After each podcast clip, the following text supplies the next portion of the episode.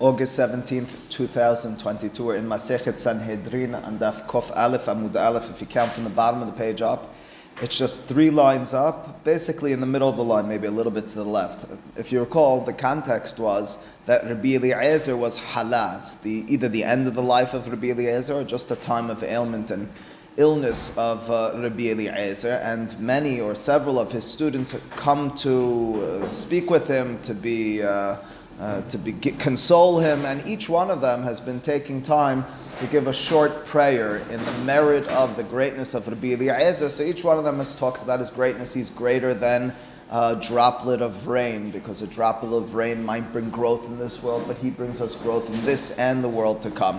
And the next one talked about the sun. The sun might give growth and might aid vegetational growth in this world, but in the world to come, we have no such concept. As a matter of fact, the Pasuk describes how in the world to come there will be the light of God, within which we'll bask as a result, as a in, in place of the light of the sun. And then Rabbi Akiva, after several other mentions, Rabbi Akiva, out of place as he generally is in these sorts of stories, spoke up, says the Gemara, Na'ana Rabbi Akiva ve'amar. Instead of this merciful, uh, soulful request of God and praise of Rabbi Eliezer, Rabbi Akiva's words are, Havivin Yisurim, just two words, how beloved is pain, is torture.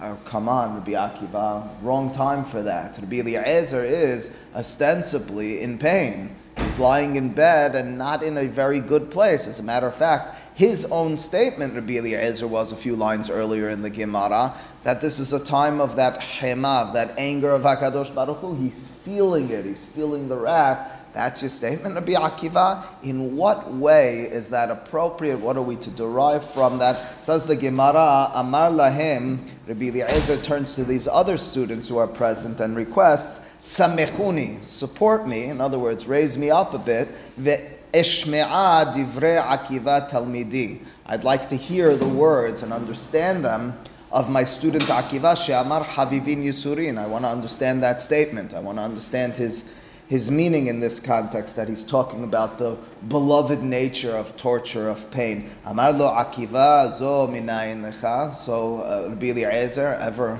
the pedagogue, ever the rabbi and teacher of students, says, I want sourcing, I don't want just philosophy, I'd like you to prove your comment, and by proving it, by pointing to something in Torah where you'd be able to bring forth, to adduce a certain proof for Havivin Yisurin, maybe I'll understand the concept better. It says, Akiva zo, Akiva zo minayin lecha. Where do you derive that from? Amar, says Rabbi Akiva, Mikra ani doresh. I'm just reading and interpreting the simple meaning of Pesukim and their context. Ben shetem esre shana Menashe b'molcho v'hamishim v'chamesh shana malach b'Yerushalayim.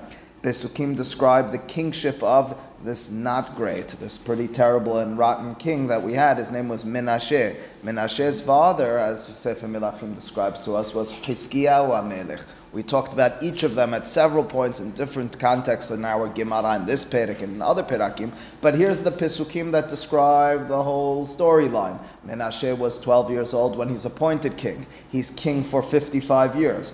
What sort of kingship was it? Vaya'as hara be'enei Adonai. He did evil, bad in the eyes of God. That's our Menashe. Now keep in mind, his father, Chizkiah, was quite righteous, was perhaps, maybe not even perhaps, was the greatest king we ever had as a nation. Uchtiv, on the other hand, the Gemara says, with regards to the father of Menashe, again, Chizkiah HaMelech, the Pasuk says, Gam ele mishle shelomo, asher he'itiku anshe Chizkiah melech Yehuda. Uh, the Pasuk describes how the book of Mishlei was transcribed, was put together. Of course, it's the wisdom of Shlomo, but it's put together by Chizkiah and his people. Rashi cites from the Gemara, Masech Bava Batran Daf Tetvav, that records that Sefer Mishlei was composed, again, not in its nature, not in its essence, but composed in its physical uh, reproduction by Chizkiah v'si'ato, by Chizkiah and his people. That's a significant thing, to have Sefer Mishlei, which is words of ethics, of morality, of an approach to life, of a proper pathway Uh, that's the father of Menashe, who was Osera be'enei Hashem. Rashi goes further. He cites the Gemara on Daf Sadidale just six, seven dapim ago, which describes how Chizkiyahu took a sword, took a knife, and s- placed it down in front of the study hall, the Beit Midrash, if you recall this Midrash. And he says, anyone who's not immersed in serious study, yiddaker b'cherevzeh, will be uh, will be uh, speared, will be stabbed with this uh, sword, with this knife. Chizkiyahu HaMelech, the Gemara described in several contexts, and the Pesukim describe how he brought Am Yisrael very close to God. If you recall again, the Gemara had him as being the potential Mashiach. He had one wrongdoing. He had one deficiency in the eyes of the rabbis. He wasn't thankful. He didn't have enough gratitude to God, whereas David had less goodness in his life and was more gracious. But that was the statement. So understand for a moment, says the Gemara, says Rabbi Akiva to his teacher, Rabbi Eliezer, here's Chizkiyahu, all that goodness, all the positivity, as a leader, you'd imagine as a father as well, and his son wasn't only off the path, he was completely off. He was Oseh Hara, he was one of, if not the worst king we ever had, says the, said Rabbi Akiva to Rabbi Eliezer in this context,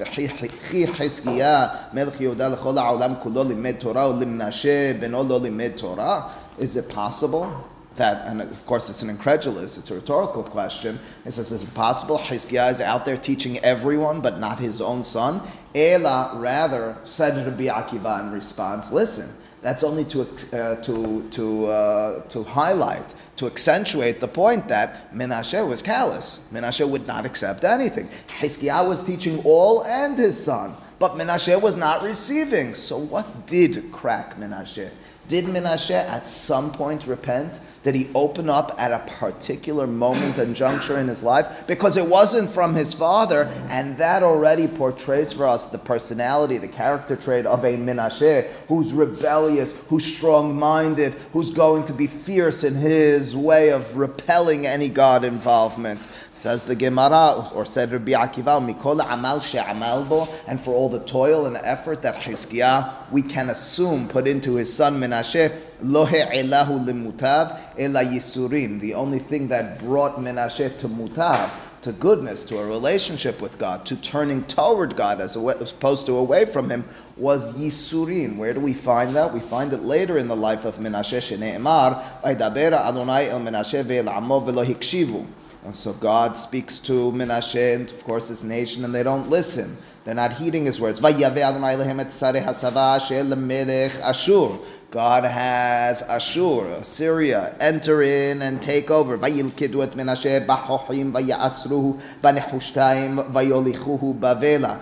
they chain up and are able to, as a prisoner, take away Menashe. And the Pasuk continues, or later on describes to us in Divrei Hayamim, uh, shortly thereafter, the immediate Pesukim afterwards, it says, Uchehaser lo chilla et penei Adonai Eloha vaikana me'od milifnei Elohei avotav. The Pasuk describes that in those narrow straits of existence, in the moments where Menashe was finally in pain, where he was tortured as a prisoner, he finally turns to God, and as a result, vayitpalel elav, he prays Praise to God. Vayate lo, vayishma techinato, vayishivehu Yerushalayim lemalchuto, vayeda Menashe, vayeda Menashe ki Adonai hu haElohim. So the pasuk describes how finally Menashe turns to God.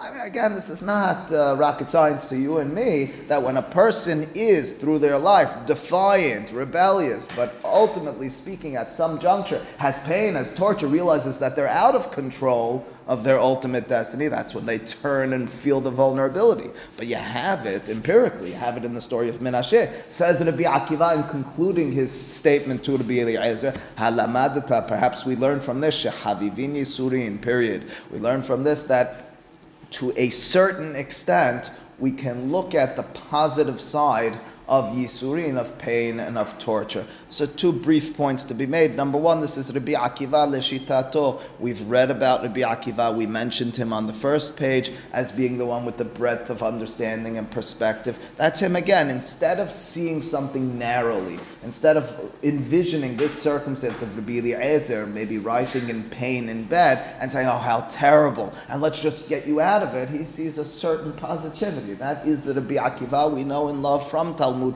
is the Rabbi Akiva Masech Berachot and Daf Samech Kol Ma'ide Avid Rahmana Letav Avid. He very seriously and genuinely states that everything in his mind and in his understanding that God does in this world, it's for the goodness of this world and for the individual. Difficult for you, impossible for you and me to see. But that's his statement. It's Rabbi Akiva whose final word in this world, Rabbi, is Ehad. It's the Shema Yisrael, Adonai Eloheinu, Adonai Ehad. He sees and feels a certain oneness. He's able to see the whole picture. So that's his statement more than anything to Rabbi Eliezer. Rabbi Eliezer, instead of praying and beseeching God as my uh, colleagues have done to get you out of this, let's see that there is something potentially positive in this. Second point, just briefly to be made, there was, and still is, in certain, maybe lesser extent, over the course of Jewish history, strands of thought wherein the understanding was that Yisurin, pain, was something that was inherently positive,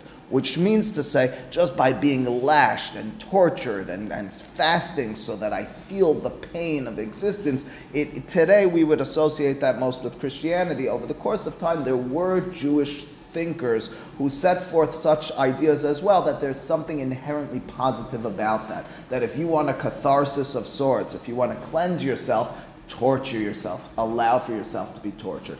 Harambam, for one, and you know his student of sorts, Rabbeinu Menachem HaMeiri, in filling out his understanding of this matter, was very opposed to such an approach. The approach instead, very much portrayed by Rabbi Akiva over here, if you read it carefully, was not, Rabbi Eliezer, just look at these pains and just bask in them and enjoy them. Realize this is cleansing your soul. It's not what he says. He says, look at what happened to Menashe. It's not that Menashe achieved kapara, atonement, uh, forgiveness from the pain. It's that through the pain, he shifted his perspective and turned to God.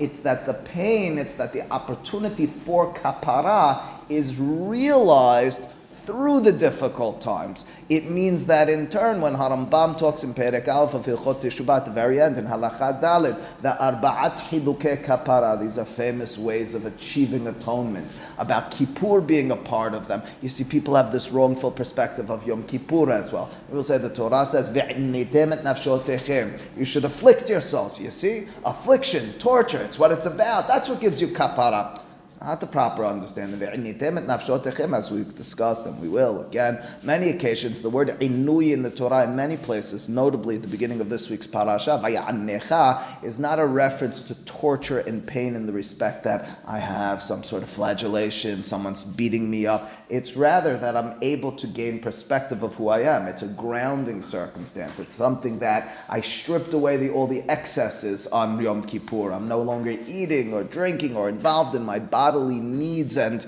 and exciting, uh, pleasurable, uh, hedonistic drives. I'm able to focus appropriately. That's the concept in this Midrash as well. The Midrash is that Rabbi Eliezer turns to, excuse me, Rabbi Akiva turns to Rabbi Eliezer and says, number one, perspective. Yisurim can be positive. Number two, for our purposes, don't imagine that it's that Yisurin gives some sort of magical potion that you're now ach- you ach- achieved atonement. It's not the way it works. Instead, what it is, is through moments of despair, through those narrow straits of life, we have the opportunity to turn to God. Yes, Charlie?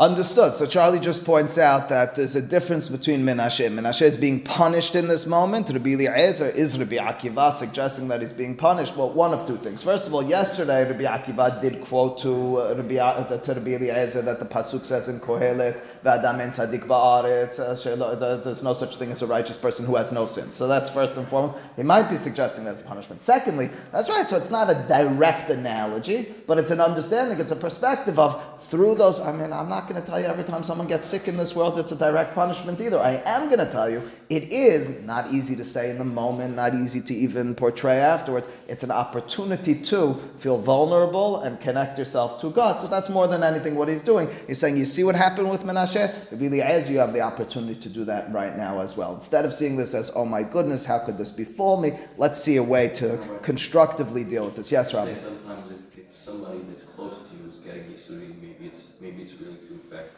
that you What you say? I can tell you as follows. So Rabbi asks, uh, when someone who's close to you is pained and is being t- uh, tortured, maybe it's a way of affecting you. I can I can accept I can accept that we should think that way with regards to ourselves. I can't accept that, that if it's a heavenly. That's if that person's positive, right? But what I, but what I can tell you, Rabbi, is it's it's in, at least for me, it's unfathomable.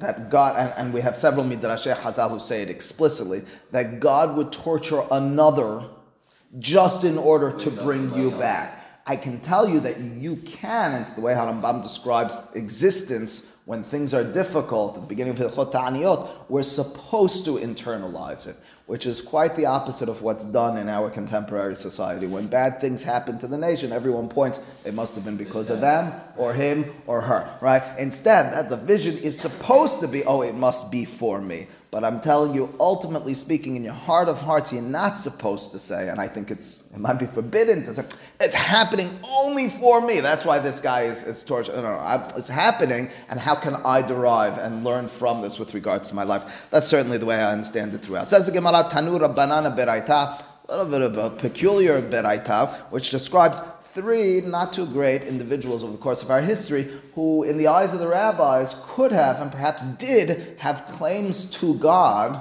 which went unanswered. Uh, in, and effectively what the rabbis are saying is, in some sort of respect, God got caught in a bind, and that's why he gave them uh, forgiveness. That's a strange statement. Shilosha ba'u ba'alila. Alila, Rashi explains, it's a claim that's difficult to respond to. It's not an argument. It's not a dialogue, it's a claim. It's a catch twenty-two. I caught you in a bind. Uh, what are those? Eluhen Cain, Esav, Menashe. You couldn't find a, a lower three on uh, the totem pole of our uh, biblical existence than Cain, Esav, and Menashe. Cain, dichtiv gadol avoni minneso. After Cain kills Hevel, and God tells him, na'am vanad tihiyeh, you're going to be a wanderer, uh, Cain turns to God and says, ah, my sin, and the punishment in turn is too difficult for me to carry. This burden will be overwhelming. Amar lefanav, the rabbis reconstructing that moment because God does answer with a certain compassion. God does say to him, okay, I'll give you a certain protection. I won't leave you out for the wolves. So why does God respond that way? Isn't Cain deserving of a certain uh, retribution, a certain punishment? Says the Gemara, so to speak, the claim was as follows. Again, it's anachronistic. Cain doesn't have this Ruach HaKodesh we'd imagine about what's going to take place in the future. It's rather circumstantial. As we read this theologically, philosophically, it goes like this. Amar lefanav ribono shel olam. Cain Kivyachol says to God, Master of the Universe, Kilum gadol avonim mishishim ribosh atidim lahato lefanecha ve'ata soleach lahem. As my sin, is my wrongdoing worse than the sixty ten thousands? That's six hundred thousand. I got the numbers right this time, Jeffrey. Six hundred. This one's the classic one. Six hundred thousand. It's a reference to Am Yisrael at Cheta Egel. Is my sin in this moment as an individual who wrongfully killed? I'll add, Mefrashim don't. Uh, we don't know that Cain was aware of the wrongdoing in murder. We might say that that's a natural law, but regardless, it's the first one that's described in the Torah. It's my wrongdoing as an individual, not in the face of you, God, not as a national calamity and rebellious act. Is it worse than the six hundred thousand who are going to worship the a golden calf? And they, you will forgive. Shouldn't you be forgiving me as well? That's the claim in the Gemara. Is there any textual uh, significance with regards to Cain and Cheta Egel? Not that I know of. It's more than anything a general claim that the Chachamim are envisioning with regards to God's mercy and compassion upon humanity. Esav dichtiv haberacha ahati lecha. The Pasuk says that Esav turns to his father and says, after he finds out that Ya'akob has seized and gotten the beracha from Yitzhak, he says, is it only one beracha?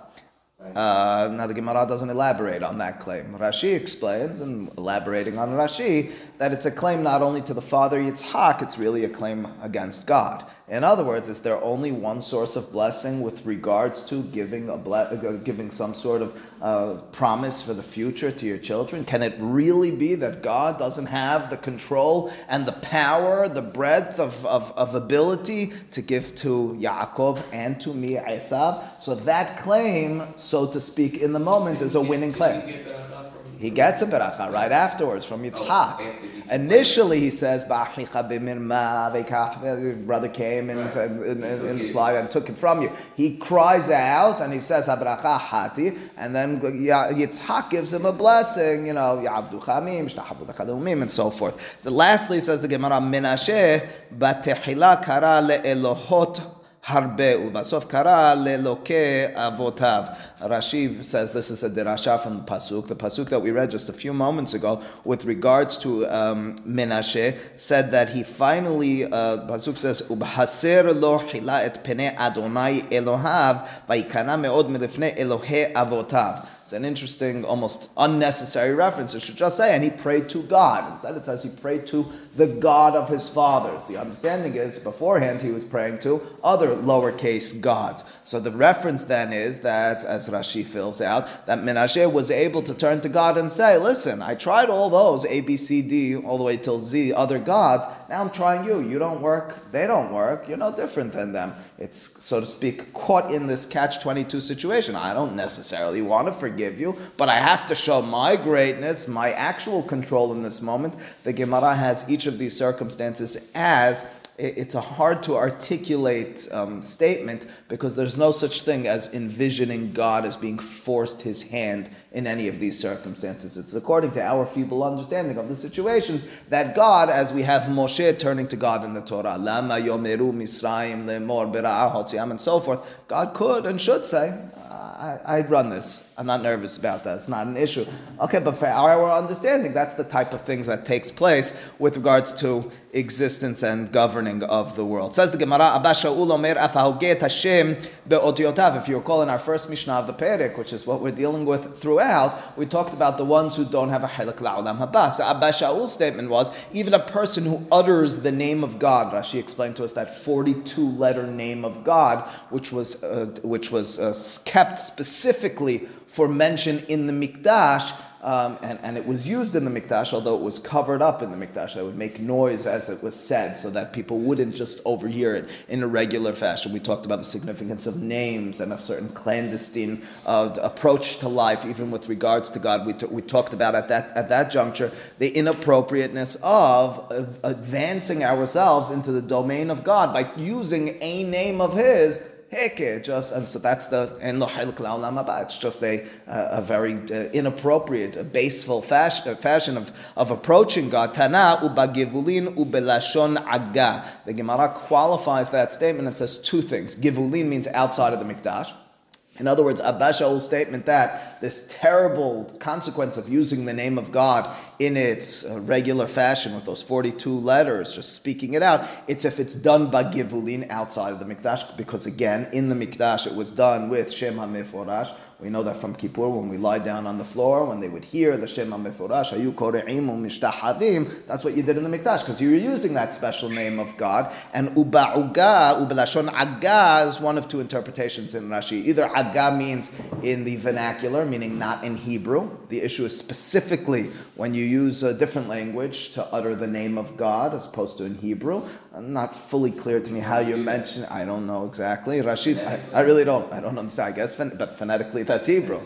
Not fully clear exactly what that means. Um, I, I really not. Alternatively, uh, Rashi explains it's milashon uga, which means in a gathering, when people are just gathered to talk about nonsense. Uh, so then you mention it. That's where it's a problem. If you're mentioning in the context of sanctity, of some elevated conversation, it's more permitted. Rashi has two leshonot, two interpretations as to how to understand this combination. Is it specifically that en lo chilek la'olam haba, when you do it outside of the Mikdash, and uga or aga, in other words, in the vernacular and in the or in the wrong context, while it's outside of the Mikdash, that only when you have the two negatives, the two minuses against two X's on you, that you're en lo chilek la'olam haba? Or is it either or? In other words, you have, if you're in the Mikdash and you do it in the other language or in the wrong context, or even if you're outside of the Mikdash and you do it in Lashon HaKodesh, it's also a problem. That's the question of Rashi. Again, I would hope that it has no bearing on us other than being careful with our speech and our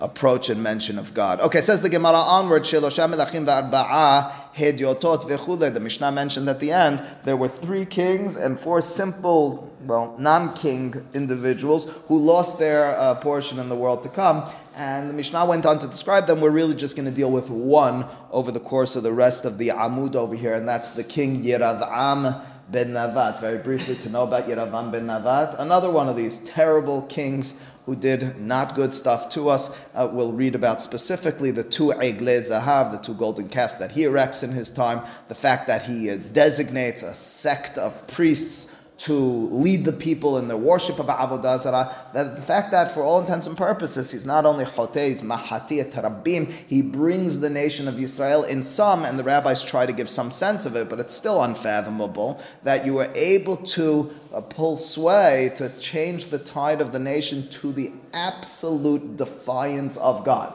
He brings people and a nation who you'd imagine were doing all right to worshiping Avodah Zarah. He really influences them to that extent. What's that? In his time, the Midrash was still happening with miracles? Uh, you'd imagine so. It's certainly s- still there. All right, we'll, we'll see in the Gemara. It's an amazing... Listen, there was a lot of manipulation. The rabbis will envision a lot of manipulation in the way that he pulls this off. There's obviously a lot of, you know, misleading the people. It's in the eyes of the rabbis, which makes a lot of sense. It's all self-centered, and that's, you know, people are people are most manipulative when they're looking for themselves. So he's doing the whole thing in order to sway attention to himself. All right, we'll have to figure it out. Again, it's not fully clear in the text, because even if you have the description, so the rabbis fill it in in a way that's a little bit more digestible with regards to us understanding something along those lines. But again, Rabbi, we've seen evil people. We've seen people who took uh, pious, you know, unassuming uh, crowds and turned them into, without, in an unassuming way, into, you know, this who terrible... What's that? Who appointed these guys? It's generally speaking, either the prophet or the people. They were fifty over fifty years. Fifty-five years. He was king. Yeah. King, they can't get him out. They they they couldn't get him out. Yeah. Menashe had power and control. All right, here we are. Tanu Rabbanan Yeravam. Again, his name was Yeravam ben Nevat, and the rabbis, as they are wont to do, will make a derasha with regard to his name. They'll understand his name as either being the name from birth and then just reading into it, you know, what did it designate in hindsight, or alternatively, this was never his name. This is the name we gave him after his life because it described who he was. What's that name, Yeravam? One of three interpretations. Either Sheriba'am. Rashi explains the word riba is the ravat. He squatted, he pushed down, he made the nation lowly as if they were just sitting or squatting on the ground. Instead of standing erect and proudly, he had them in this lowly state of being. That's Yeravam, riba. Davar acher, another interpretation, Yeravam, she'asa meriva ba'am. Yeravam, even though there's an ayin, we're reading it as riv. Meriva means a fight, a quarrel amongst the people, a civil unrest. What's that a description of? Rashi suggests that when he leads the people to Avodah Zarah, by definition, in a domain where there's no clarity, in a world where there's all sorts of different powers, we're going to disagree with one another. I say my God is good, you say yours is better, he says his is even better, we're going to get into fights, and that's by bringing Avodah Zarah, he by definition brings a quarrelsome attitude to the people. Lastly, Davar Acher, Yeravam she'asa meriva ben Yisrael avihem shebashamayim. The fight was not, it's still milashon meriva, but not between the people but and themselves, but rather between the people and God. They rebel against God with Avodah Zarah. Ben Nevat. What's with that lashon of Nevat? His father, ben shenibet velo ra'a. He's the child of the individual who is hibit, who looked, who peered, but didn't actually see. Before we continue, we're all, even though we might admit, not admit to it, we're all aware of such a reality. There are people who believe and convince others that they see, but they're not actually seeing. They portray themselves and they speak about a vision and a perspective, whereas in reality, when you press them enough, you realize they're very, very much narrow-sighted and seeing only in, within their four cubits of existence. That's going to be the description over here. Here's an individual who seems to be looking carefully his father, and we're going to tell a story about him, but in reality, he doesn't actually see. There's a difference between people who actually have sight and those who claim and appear to have sight, And we mean this, again, not in the physical side, but in terms of perspective, in terms of guidance and understanding down the line. Tana, hu navat hu micha hu sheva ben bichri. The Gemara suggests that these three individuals are really all one. Navat, the father of Yeravam. Micha, Micha, we know from Sefer Shofetim, not a good guy. Micha was an individual who erects a, uh, a an idol. Uh,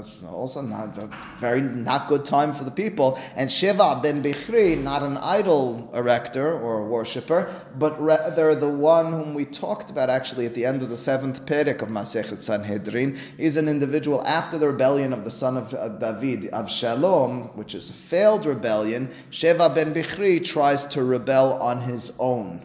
Uh, so it's a person who's defiant of the monarchy, who believes that he can be mored b'melech, ultimately speaking, is killed, he's beheaded. Says the Gemara, let's now try to, okay, tradition of sorts links these two individuals together. Now let's understand that statement earlier of Navat. Why would he be known as that? Navat, shenibet v'lo ra'a. Again, so that first part, which we haven't defined yet, the reason he was known as Navat is because he was peering, he was looking but not seeing. Micha, why would his name be known as Micha, which we're understanding as a nickname? Shenit machmech babinyan. We'll talk about what that means in a second. Uma Shemon, what was his true name? His true name was Sheva ben Bichri Shemon, period. All right, what does it mean, nit machmech babinyan? All right, so there's one of two interpretations. I'll go backwards in Rashi. The second interpretation is Rashi is in Rashi is just that he was involved in construction. And the Gemara says earlier, excuse me, in Masechet Sotan Daf Yod Aleph, people involved in construction, I'm sorry, Rabbi, uh, you know, but I know you branch out, uh, they have a certain weakness. You get too involved in construction, you lose a certain, uh, you're mitmaskin. It's a dangerous and sometimes a toy, tasking uh, type of uh, of profession and involvement. Alternatively, there's a long-winded Midrash that Rashi cites.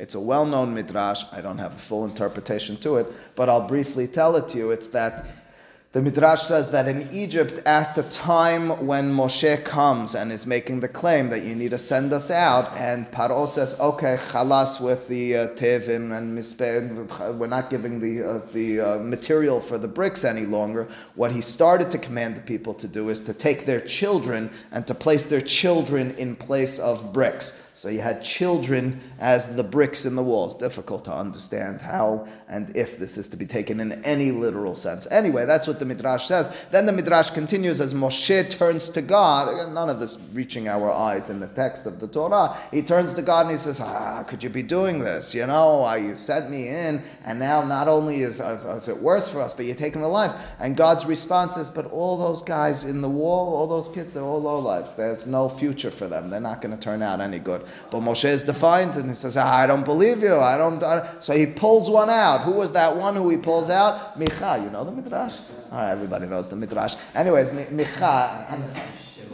What's that? Yeah, I know. I just, you know, I, they didn't teach it to me in school. I mean, I, I learned it later on. It was always very troublesome for me. Anyway, uh, so that's Micha, and that's why it's known as Micha, because to be mitmachmech means that you're pushed in, you're squashed. So he's the individual who's squashed in the wall, who's taken out, and of course God has the last laugh because Micha is a rotten person. Okay, that's who we're envisioning as this Navat, who's also Micha, who's also Sheva ben Bichri. Tanu Rabbanan, let's understand what this means, that he's nibet. He looked, but he didn't actually see. Sheloshan nibetu velo ra'u. There are actually three individuals or three people along the timeline of Torah who looked but didn't actually see. We turned to them and we thought they knew what they were talking about. They seemed to give us a certain perspective, but they didn't have it. Who are they? Ve'eluhen. Navat, Ahitofel, Itztagninei Par'o. The following three. Navat, right, we're talking about him. Ahitofel was the Yoretz. He was the advisor of David in war, and he switches sides and goes to Avshalom. We'll understand why in a moment in the eyes of the rabbis. And lastly, Itztagninei Par'o. Those are the sorcerers and the advisors of Paro. Let's see what they are. Navat, first First and foremost, the vision of and, and the rabbis of Navat, where he looked but he didn't see. He